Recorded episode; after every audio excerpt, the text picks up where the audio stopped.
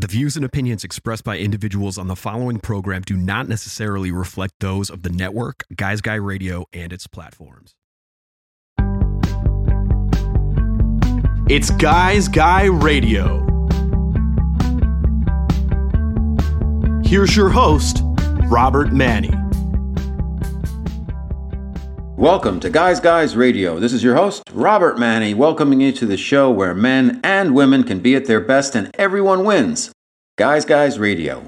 We're here to inform you, inspire you, empower you, and get you to think, feel, and who knows, maybe even act by virtue of the journeys, stories, experiences, and insights of the guests I bring you each and every week to the show. And this week is no exception. Once again, I've got a great guest, and today we're going to talk about the Beatles. And specifically, we're going to talk about the Beatles and their travels to India and their time spent with the Maharishi and how the influences of the Indian culture were brought back to the UK and also to the US by the Beatles and what that experience was like for them and for the author of the book The Inner Light How India Influenced the Beatles, my special guest, a return to Guys Guys Radio, award winning author Susan Shumsky. I think you're really going to enjoy it. She's a self self assessed hippie girl, and she lived in Northern California and Haight Ashbury and San Francisco and live concerts. And she was at the Grateful Dead and Santana playing in the park for free. And she went to Altamont where the Stones and the Dead played, and they had uh, somebody unfortunately got killed in the concert and just crazy times back then. And she ended up moving uh, into an ashram and following the Maharishi um, in India and spent 20 years there. And she's pulled together the second book she's done on the Beatles and their travels to India and their time with the Maharishi and kind of what they learned and which songs were influenced. And she's got a great book called The Inner Light How India Influenced the Beatles. And it's filled with a lot of QR codes where you can get pictures and uh, lyrics to the songs and uh, music and all kinds of stuff. It's a lot of fun and it's a lot of original new information called, once again, The Inner Light How India Influenced the Beatles. It's a beautiful book. I think you'd really enjoy it. So check it out. And here we are, right at the end of 2022. And the holidays are upon us quickly, uh, once again. And if you haven't done so, make sure you get all your shopping done. Make sure you drive safely because people are filled with anxiety and anticipation and they're scrambling around for all that last minute stuff. And, you know, the end of the year is supposed to be a time of kind of rest and relaxation and celebration and gratitude. And too much of it is spent on materialism and frantic scrambling around trying to get stuff. Uh, but that's what we do. This is how our culture has evolved. And hopefully we don't forget what uh, the holidays are all about and about spending time with your friends and family and just being appreciative of all the wonderful things each one of us has in our lives. And I know so many people have tough times out there and have gone through a lot, particularly over the last three years. But you know, ultimately, everyone has some things to be thankful for. Not, if nothing else, the fact that you can open your eyes in the morning and say, "I'm alive. I'm here on planet Earth once again." Um, and I know, like, once again, people have tough situations they're dealing with, whether it's health or finance or, or whatever. But we all have things to be thankful for. And if you really think about it, we've probably asked to be here, and there's certain lessons we, we're learning, each one of us in this, this earth school. So let's be aware that we're probably exactly where we're supposed to be. All of us are heading in the same direction but we're in different places on the journey. So let's also be careful not to judge each other if we think we're more evolved than some other folks, because ultimately we're all going to land in the same destination of home. So just be sensitized to the fact that we're all connected. So, Guys Guys Radio, and once again, my special guest, Susan Shumsky. We're going to talk all about the Beatles. We're going to talk about India. We're going to talk about yoga, meditation, um, the sitar, the Maharishi, the individuals who made up the Beatles, John, Paul, George, and Ringo, as well as the Beatles as that collective. This is the most important band in the history of music. They'll go down in history the same way, in my opinion, as you know Mozart. And there, there's, as Tom Petty said, there's the Beatles and there's everybody else. So, regardless of your tastes in music, you probably like the Beatles too, because it's hard not to like them. Their songwriting and their harmonies and their, their just a musicianship and the way their songs were produced by the incredible uh, George Martin. They just made a mark, and they've had all those different periods where they did, you know, the whole "She Loves Me" to Rubber Soul, where you had the acoustic influence there, and then more a little more psychedelic when you got to uh, Revolver, and then Sergeant Pepper, which was a huge breakthrough, and then getting into Abbey Road and the White Album, and eventually the Let It Be. But just incredible music that they put out that's still as popular today that it was back then. And now, of course, Beatlemania isn't the same now, but their music lives on and on. And we're going to get into it right now on Guys Guys Radio. It's Guys Guy Radio. Okay, Guys Guys Radio, the interview portion of our show, we've got a very special return guest to Guys Guys Radio. Her name is Susan Shumsky. She's authored over 20 books in English, released 36 foreign editions, won 43 book awards.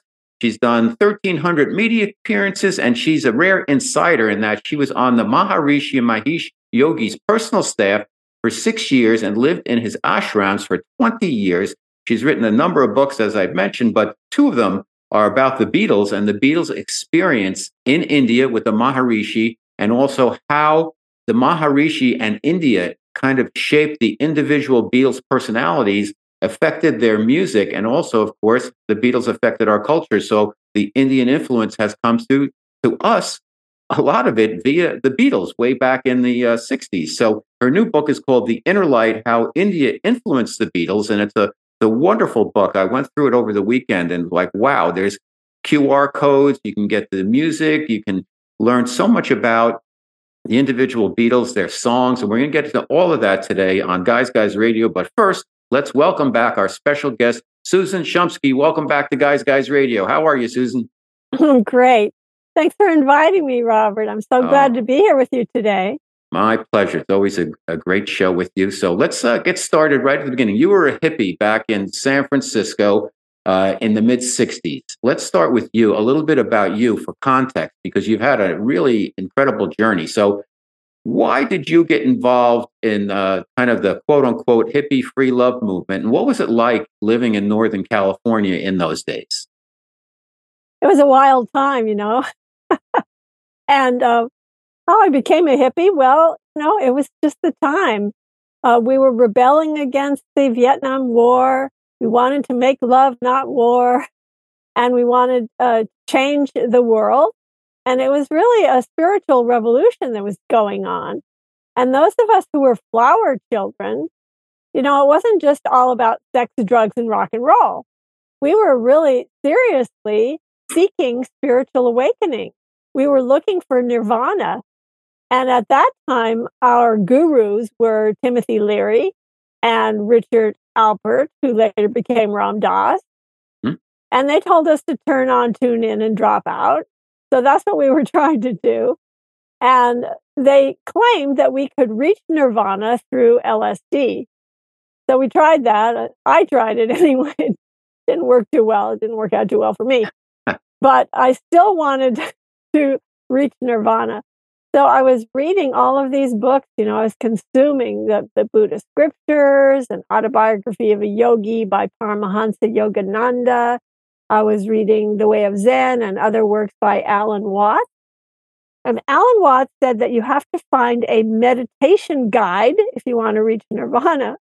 So, well, you didn't exactly go to the yellow pages back then and look for meditation guide and or or now or now for the yellow pages, right? Yeah. they've they've come and gone. But go ahead. I'm sorry. Yeah, exactly. So, um, yeah. So I I still was looking for nirvana, and I asked a friend, "Well, how do I, you know, how do I find this meditation guide?" He said, "Have you ever tried to meditate on your own?" And I said, Oh, okay, I'll give it a shot. So I lay on my bed. That's how clueless I was, Robert. I didn't even know mm-hmm. that you're supposed to sit up when you right, meditate. Right. Lay in my bed and sort of asked for or prayed for a meditation. And immediately I was propelled into this ecstatic state. I could feel this cord or rush of energy rushing from the tips of my toes all the way up to the top of my head. And I felt like I was plugged into a cosmic electric socket, but in a most ecstatic way.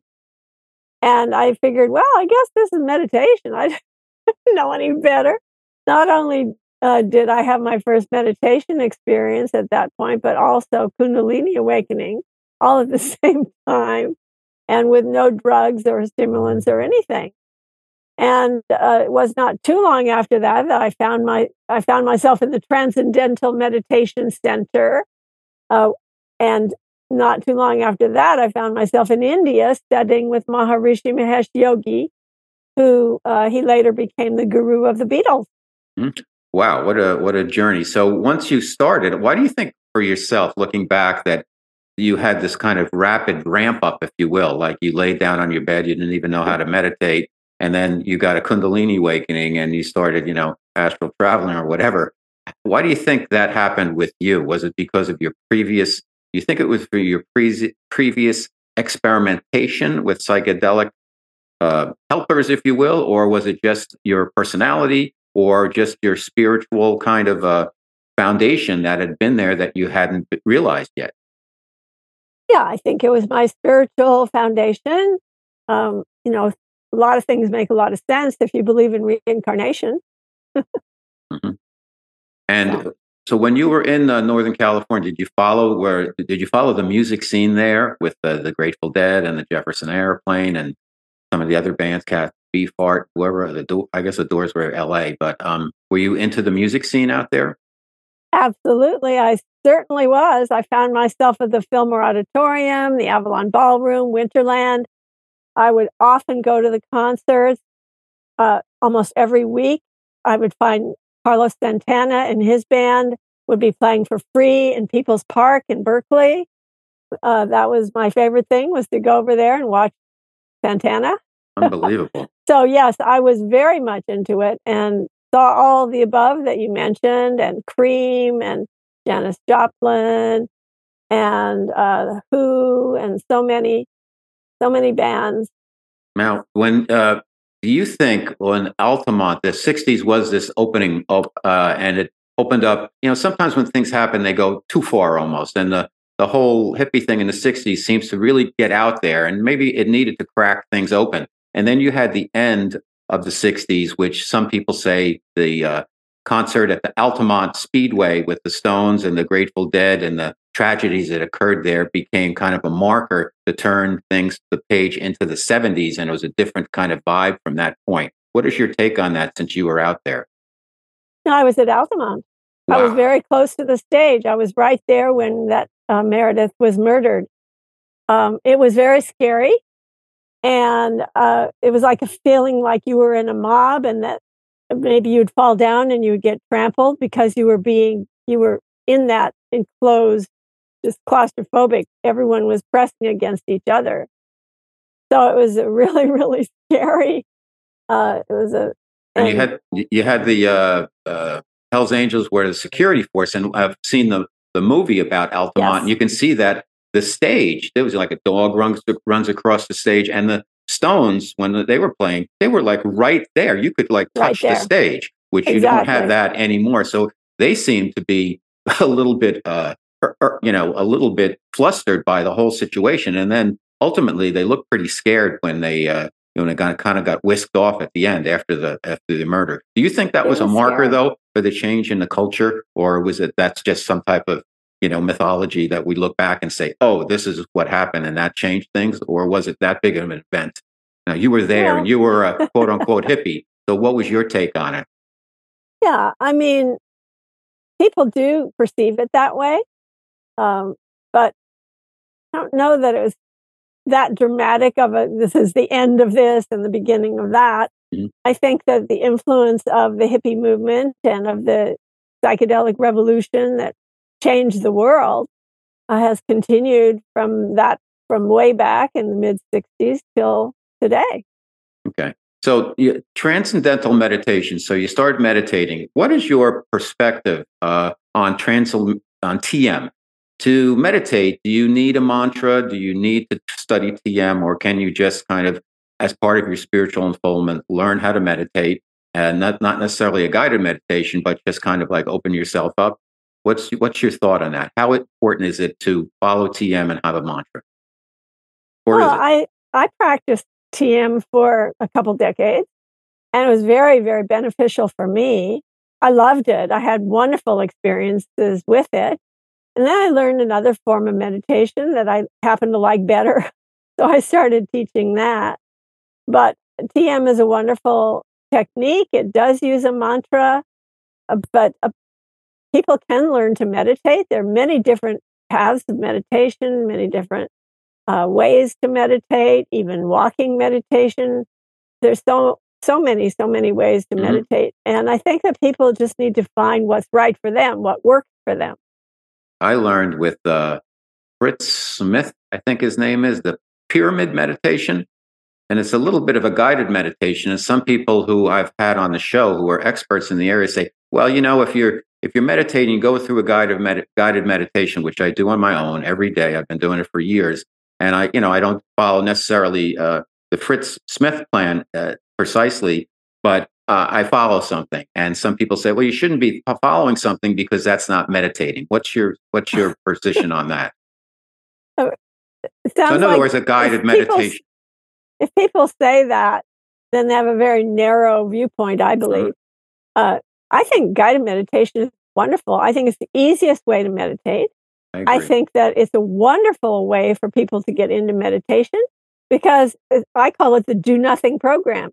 Do mm-hmm. nothing, nothing, and less than nothing. Just follow the instructions, and that will guide you into meditation. So, guided meditation is wonderful. And I have several books. Uh, my yes. books are behind me. Mm-hmm. I have several books uh, Third Eye Meditation, Earth Energy Meditations, uh, Instant Healing. So many of my books uh, are books of guided meditations, affirmations, prayers, mantras. All of these are helpful for meditation, but guided meditation is just totally fantastic because, you know, step by step, you, it's mm-hmm. like, duh, you don't have to do anything.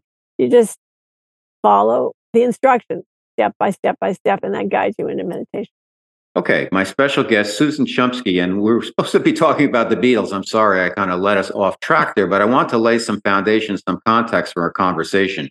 The new book is called The Inner Light How India Influenced the Beatles, and it's your second book about the Beatles and their experience in India. So, first, how did you get yourself then to, uh, to India? And what was it like living in the ashram? Well, I was so impressed with the results that I was getting from transcendental meditation. It changed my life so dramatically that I immediately wanted to become a teacher. So I started applying for the teacher training courses and I kept getting rejected time after time because they kept saying I was too young. And finally, in 1970, Maharishi allowed the younger students to go to India and to study with him. So I was on that course uh, starting in January 1970. Now, you wrote another book, Maharishi and Me, which was similar in some ways, but this is more Beatles specific and song specific, as well as the cultural influence uh, of India on the Beatles, as well as on our culture. What was your main inspiration for writing this second book, which is wonderful, by the way, about the Beatles called The Inner Light How Inf- India Influenced the Beatles? Well, the reason why I wrote the second book is because uh, I had written the first book. And that book, not only did it tell my story of being with Maharishi and what it was like to live with a spiritual master from India, but it also went into the relationship between Maharishi and many celebrities, the Beatles and Deepak Chopra, Mike Love, the Beach Boys, uh, Doug Henning, uh, Andy Kaufman, and several other big celebrities that were really, really into TM at the time. And when I wrote the Beatles, uh, wrote about the Beatles in that book, it just wasn't enough. I wanted to tell the whole story. So I started getting into the whole story and doing more research. And my goodness, it was amazing what I was able to find about the Beatles and how India influenced not only uh, their lives, Uh, but their music, mm-hmm. the lyrics, the musicians, the musical instruments from India, and yes. the Indian culture, and everything about India really influenced the Beatles. So let's let's get to the Beatles then. So you have four individuals uh, who were uh, this cohesive unit, and they had kind of a siege mentality, I guess, as you would, because everybody was uh, kind of on the Beatles, and everything they did as a band was, you know, it was pandemonium, and it was a, it was just since the biggest thing since Elvis, and uh, looking back, probably bigger. Um, then they were individuals, and they young guys in their twenties, and they started to look for their own identity, and it helped their music, and also ended up kind of splitting them apart because they were really four very different personalities. What was your sense as to, in a nutshell, and I know it's a big question, how how did they get to India and how did it really affect the Beatles as a band and also individually? Well, how they got to India is through Pattie Boyd originally. She was the one who learned transcendental meditation in London in early 1967. And when she explained uh, how incredible it was for her and what the benefits were to her husband, George Harrison, he said, Oh, well, I want my own mantra. So when they found out that Maharishi was going to be uh, speaking at the Hilton Park Hilton Hotel on August 24th, 1967, George got tickets for all the Beatles to go. And they were very impressed with Maharishi and they met with him afterwards on stage. And John said to Maharishi that w- they were seeking a very highly spiritual experience, but LSD didn't, you know, they tried LSD and that didn't really work. And Maharishi said, well, it's very laudable of the youth today to be seeking spiritual enlightenment, but drugs are not the way to get there. He said, uh, you should learn transcendental meditation from one of my teachers in London and become teachers of TM. And uh, the Beatles said, but we want to learn from you. And George apparently said to Maharishi, or he, he says that he said this to Maharishi. I don't know if he really did. Uh, got any mantras? Maharishi, got any mantras? Got got mantras. so uh, Maharishi invited them to come to Bangor, North Wales, where he would be teaching a meditation retreat the following day. So they traveled with him on the train on public transportation up to North Wales, and they learned TM the next day. Uh, he was teaching a 10 day retreat, but they only stayed for two days because the next day Brian Epstein passed over suddenly. So they had to go back to London. And uh, he's the, he was their manager, by the way. Right, right. You don't know who Brian Epstein is. So um, so then they wanted to go to India soon after that, but Paul was very much into this uh, magical mystery tour thing, and he wanted to make sure that they worked on that. And also, he was worried that if they went to India, that maybe they would never come back as a band. He was actually very concerned about the Beatles breaking up at that point because of the deep interest that George and John had in, uh, and, in and what, India. what year? What year was this? This was in 1967. They learned TM on August 25th, 1967. Okay. Um, now, yeah. doing the research for the book, um, your your paths didn't cross. You weren't there when the Beatles were there, or were you? And tell us about because the book is so well researched, and so I can tell it's a lot of work because the credits in the back of the book are like pages upon pages and upon pages. I can imagine what you had to go through to get pull this information together. But you did a, a, a fascinating, a splendid job because the book is fascinating, and it starts with you know the Beatles learning uh, they they never had gotten high on pot before, and then Bob Dylan turned them on, and then from there it continued on their journey of kind of outward expression and their own unfoldment in different areas and sampling different drugs, have you uh, have uh, what have you, and then ultimately going to India and that changed him again. So, how did you pull all of this together? It's just an amazing job you did. It was a lot of work. yeah, tremendous work. Uh, and I had to draw from many different sources and interview a lot of different people, and it was a tremendous task to create this book. But I'm so proud of it; it came out so well. and uh, I'm just thrilled What, with what all the QR codes that I put in there 130 QR codes, 170 photos, uh, very rare photos that I was able to get from some of the musicians and so on. So, Indian musicians, and so much. I found out so much about the Indian musicians and their relationship with George Harrison and the other Beatles. Just Hey. amazing. Take us through, um, from your perspective and your research, what was the uh, journey like for the individual four Beatles as well as the Beatles as a band when they went to India, when they came back? How did they change individually and collectively? Okay. Well, I'm going to start by saying by saying what Maharishi said about the Beatles.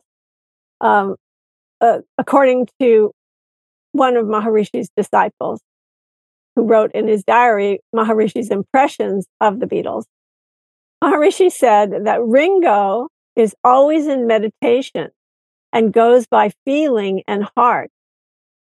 But as for the other Beatles, too much brain is in the way. George is the most advanced, and this is his last life. But John has many more lifetimes to go, and he must not give, give in to his weakness for women, or it will ruin him.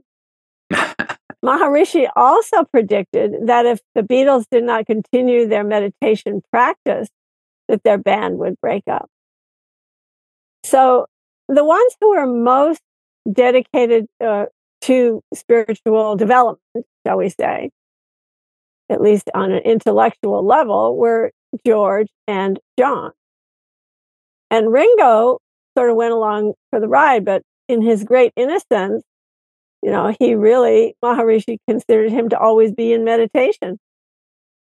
Paul was the business minded one who, who wanted to get back, you know, to No Apple. pun, no, no pun intended. Get back, right? Yeah, I guess we get back, right?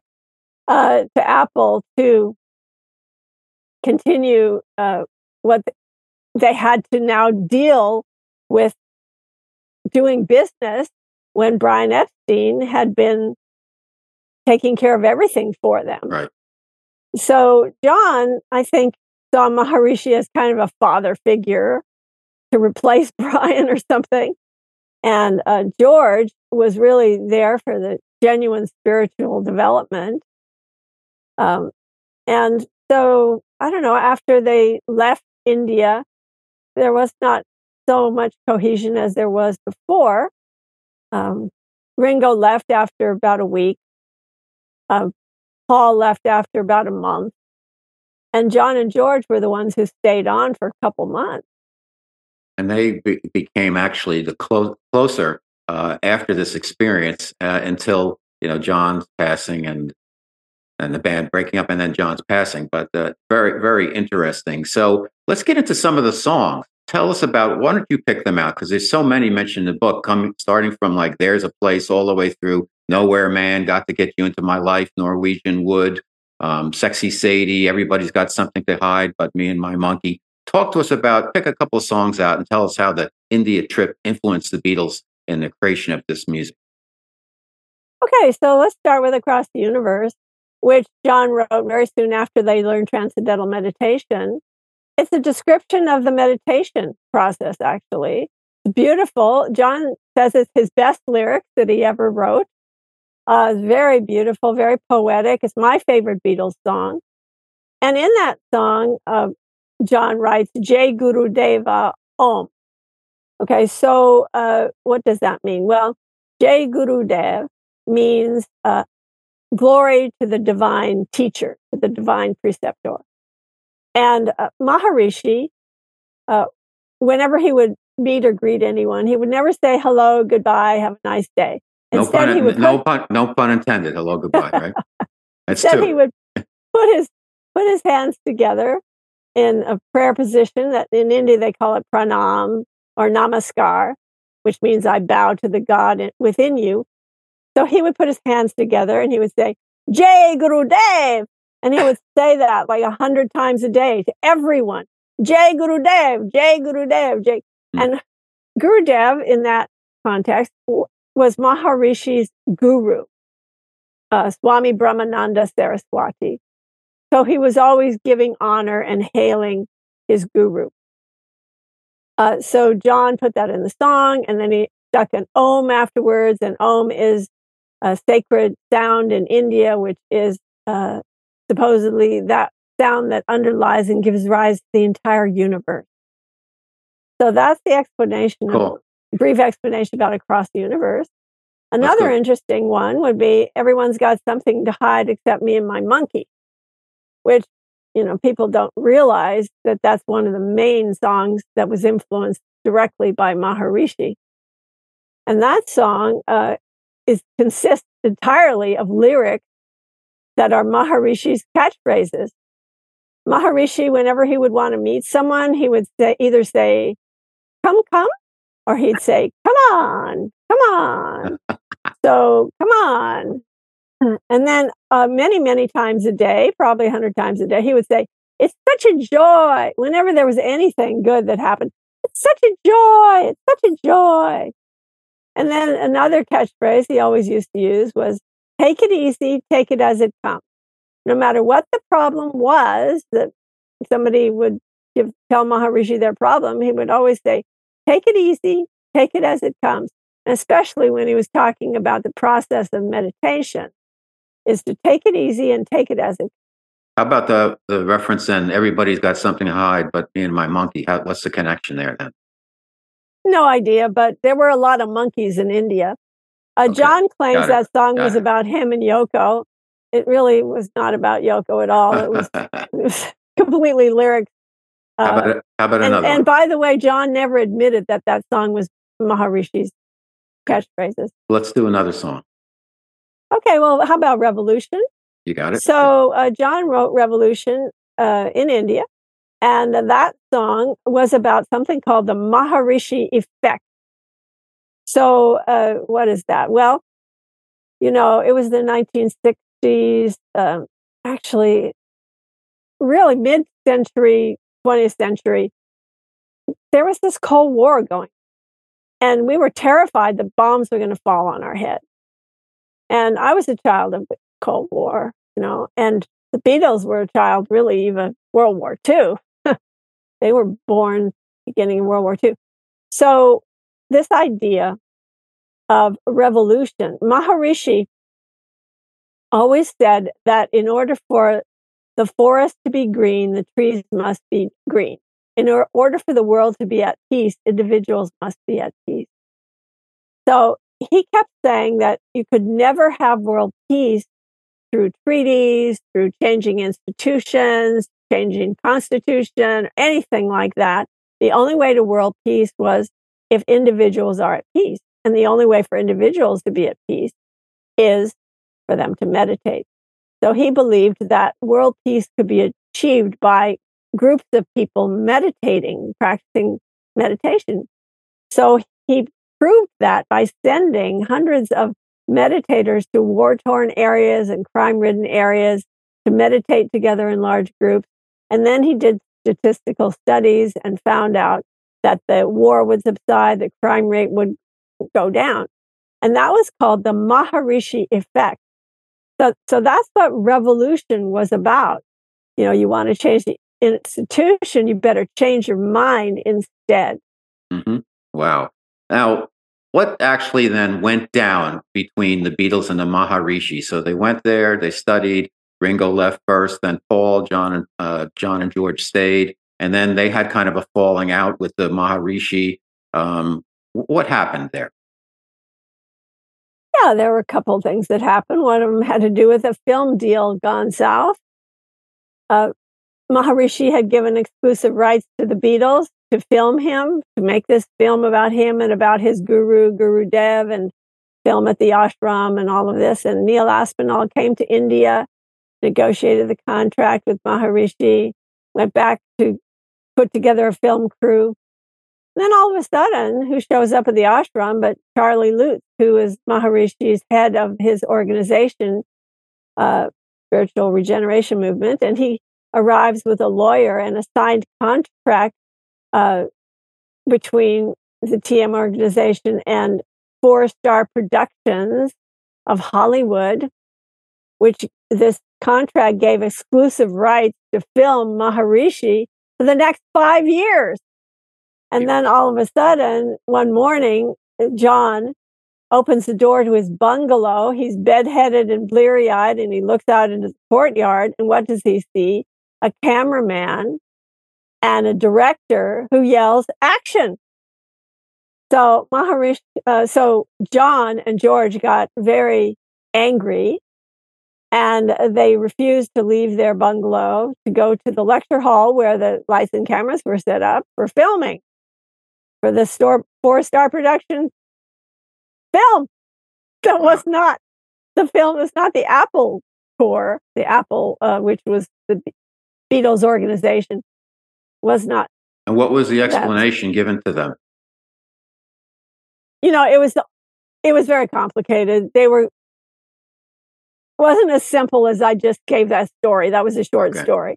Okay. They were negotiating, they were talking to Maharishi late into the night. All these meetings were going on for days upon days about this whole thing.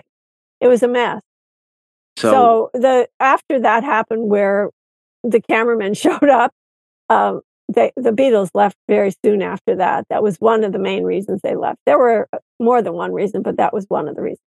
So after they came back to uh, England, uh, did they patch things up with the Maharishi at any point?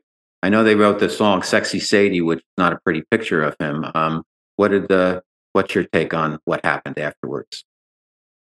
Yeah, they wrote "Sexy Sadie" because Maharishi had made a pass at a woman named Rosalind who was on the course, uh, and also he had made a pass at Mia Farrow, who was also on the course. She's a famous actress. Mm-hmm. so, uh, yeah, so they came back to London. And yes, John tried to reconcile with Maharishi the end of 1969 when he went to Delhi with Yoko Ono. And he tried to get in touch with Maharishi. And he sent a telegram to the ashram. And when the secretary told Maharishi about this telegram, Maharishi says, Who it is from? And the secretary said, From John Lennon, Maharishi. Maharishi said, Who? She said, John Lennon. Maharishi said, Who? She said, John Lennon from the Beatles. He said, Who? She said, John Lennon from the Beatles, who they were here, remember?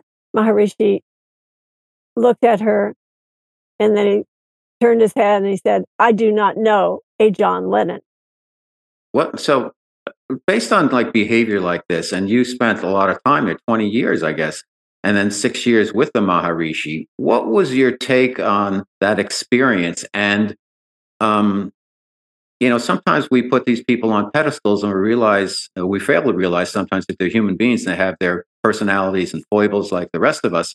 What was your take on all this stuff? Uh, was it, you know, there was some confusion there? How was your experience? And did you go in kind of, uh, um, I, I, say this just respectfully. Were you like naive going into it and say, "Oh my goodness, I didn't realize it was really this," or did you know exactly what you're getting into and there were no surprises? What was it like for you?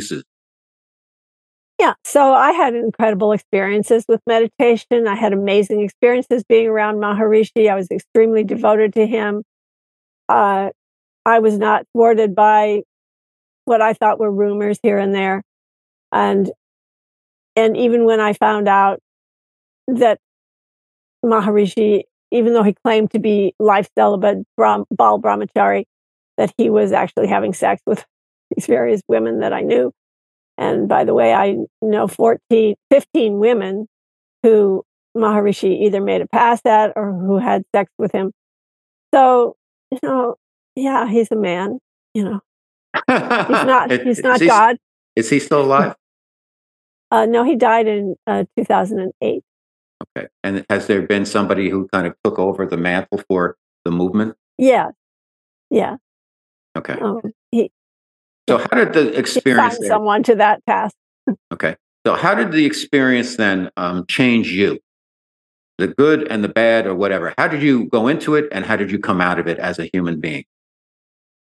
Yeah. So I benefited tremendously from meditating so much for so long, and so many years. And it was a, a wonderful experience for me. And I continue to have benefits until today from everything that I learned, not only about meditation, but also Maharishi had me do all this. I was on staff. So I was doing all these different tasks that he gave me and assigned me that helped me develop myself in very practical ways as well as in meditation. So I had nothing but positive results from the whole thing. Okay. And uh, yeah. And it's interesting that, uh, and again, my special guest Susan Shumsky, her second book on the book on the Beatles, it's called The Inner Light. For those viewers out there, you can see it here, and it's a terrific book, and it breaks down a lot of the songs and influences. And I guess my point is, although they had kind of an up and down experience with the Maharishi, we benefited because they brought uh, the Beatles brought back a lot of the Indian culture through their music. George got to meet Ravi Shankar. They integrated the sitar into uh, first song was Norwegian Wood, um, and it changed them, and we benefited because their music seemed to sprout from there in a lot of different directions. So although maybe it was a painful experience for them in some ways, everybody, you know, you have to look at the bright side as to what came out of it. And I think we all got the benefits of that. What's your take on that, Susan? Yeah, I mean, when Maharishi first came to the West, which was around 1963 or so, there were just no words in the dictionary, in the English dictionary, such as yoga, mantra, karma, avatar, ashram. These words didn't exist. And now they are commonplace in our language. We have yoga studios on every corner. We have martial arts. We have all these Eastern influences that were not there that uh, Maharishi brought to the West with a little help from his friends, the Beatles. You caught that's, that that's one. three. That's three. so, yeah, uh, greatly influenced the West. And by the way, uh, you had asked me if they tried to reconcile. Also, George yes. tried to reconcile with Maharishi and kept trying to call him during the 1970s, and Maharishi would, would never speak with him. Why do you think, in your opinion? Finally, what, he did, though, meet with Maharishi uh, in 1991, I think it was.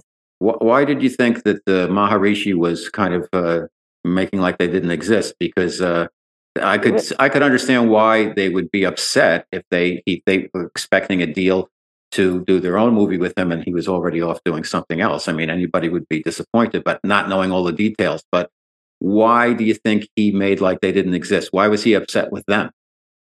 Because they walked out on him. That's why. Okay. Okay. All right. Let's he, get. He was very unforgiving for people who mm-hmm. didn't stay. Now uh, continue uh, meditating and continue on that that path. Now, yoga, you mentioned that, um, and it's interesting that there is a yoga studio in every corner, and uh, yoga has changed a lot as it came to America because we have a lot of it's a lot more physical now. You have the hot yoga, like a series of it's like exercises in a lot of way. My wife is a she teaches yoga teachers in hatha yoga, and it's really a very different practice. It's about breathing, and it's really, to me, from what I understand of it, it's more about what yoga originally wasn't intended for. But hey, things you know things evolve. What's your take on yoga and what's happened to it? And what was Maharishi's well, influence on it? Yeah, so there are many uh, forms of yoga. There's karma yoga, which is a path of service. There's bhakti yoga, which is a path of devotion. There's hatha yoga, which is a path of physical culture. Uh, there is uh, Raja Yoga, which is meditation. And so, yoga, the word yoga means to unite to unify.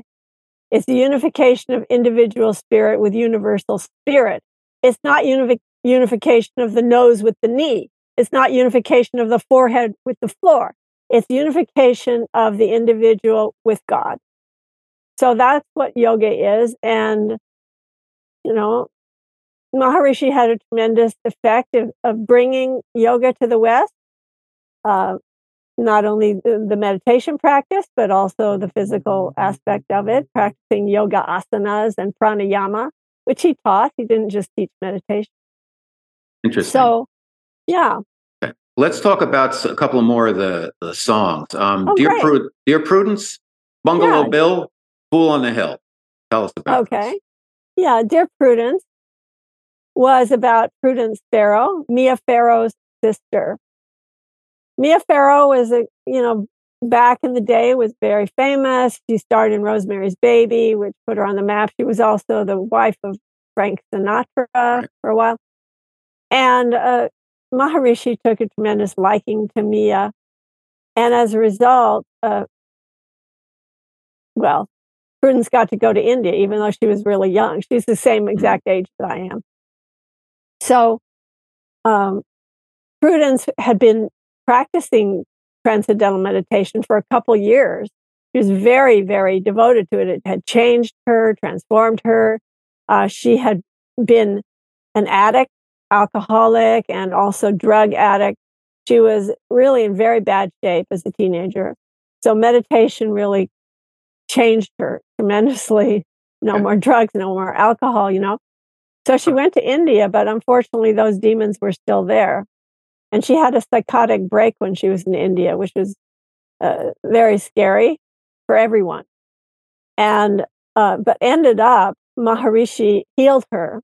Uh, she went to his bungalow uh, day by day, and he had her practice yoga exercises in the corner of the of the room, and uh, kept her focused and but you know just basically healed her. And she had a very happy ending uh, had a wonderful uh, got married has a wonderful family teaches sanskrit teaches yoga. But when she was in india she was obsessed with meditation and no one could get her to come out of her room. So john wrote that song you know dear prudence come out and play. Okay. maharishi had asked john and george to take care of her uh, okay, we got two more real quick. That you mentioned bungalow, the bungalow. So bungalow Bill, tell us yeah, about bungalow Bill. Uh, his name is Rick Cooke, and he came to India to visit his mom, who was on the course. Her name was Nancy Cooke, and uh, he came there though to go hunting. He didn't come to meditate or anything, but uh, he and his mom went out on this tiger hunt, and they killed the tiger. And then they came back to the ashram to tell Maharishi about their exploits. They came to tell Maharishi, the vegetarian Hindu yogi, uh, pacifist, about killing the tiger. So that didn't go over too well. And uh, John John Lennon uh, said, "Well, isn't that a bit life destructive?" And uh, during the meeting where they were all with Maharishi, and um, that just uh, says that John was really devoted to Maharishi's teachings because Maharishi used to always talk about life supportive actions and life destructive actions. Those were a couple of his buzzwords. So that song was a, a it was a complete description, very detailed description of the tiger hunt and what happened in the meeting afterwards. Now, how about uh, last one? Fool on the Hill. Who is the fool on the hill? Well, Paul says the fool on the hill was about someone like Maharishi, because he wrote it before he ever learned TM or ever met Maharishi. Uh, he was inspired by a hermit who uh, missed World War II because he was in a cave. And, uh, you know, it was prescient, that song, because it was so much about Maharishi, uh, but it was not written until after. Um, it was not written until, uh, it was not written after he met Maharishi. All right. Susan Shumsky, her book is called The Inner Light How India Influenced the Beatles. It is a wonderful book. It's got, as you mentioned, uh, so many uh, QR codes. You can scan lyrics, you can scan songs. It's just a beautiful book, and it tells the whole story right from the beginning of the Susan's days in uh, California all the way through or timed in India at the ashram and back, and it weaves in the story of the Beatles and the Indian influence on them and therefore on us. Wonderful job, Susan. Any parting words in terms of what you'd like our people to know about the, the Beatles or the Beatles and their trip to India? You know, um, Olivia Harrison said that when George died, uh, you didn't need to have a light on because this incredible bright light happened in the room, a beautiful golden light, and it lit the room. So that just gives you an indication of what kind of consciousness George Harrison was. And he wasn't the only one. All four of the Beatles, extraordinary individuals who brought Eastern wisdom and spirituality to the West. Amazing. Where can uh, our listeners and viewers find out more about you, Susan, find more of your wonderful books, and just learn more about all your work? So my website is, I have two websites, drsusan.org, drsusan.org, and also divinetravels.com, divine travels, plural on the travels. That's D I V I N E travels with an S on the end, dot com. Fantastic. Well, thanks for being back. Your third time on Guys Guys Radio. I'm sure we'll do it again because you have so many books coming through you, and I really appreciate it and I love your work. So thank you. And thank you.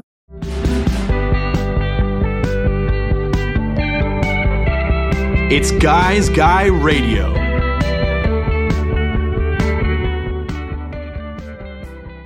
Wow, what a terrific interview with a special award winning author and return Guys Guy guest, Susan Shumsky. Again, the book, The Inner Light How India Influenced the Beatles. So, what did we learn? Well, I think we all learned and can agree that the Beatles are the most influential band ever and the most popular band ever and the most beloved band ever. Now, I'm a huge Stones fan, but uh, I always, I've always loved the Beatles because they broke the door down and got everybody else in the British invasion and beyond in the door to rock the new version of rock and roll, the 60s rock and roll, not the 50s rock and roll, but really how rock and roll expanded and evolved.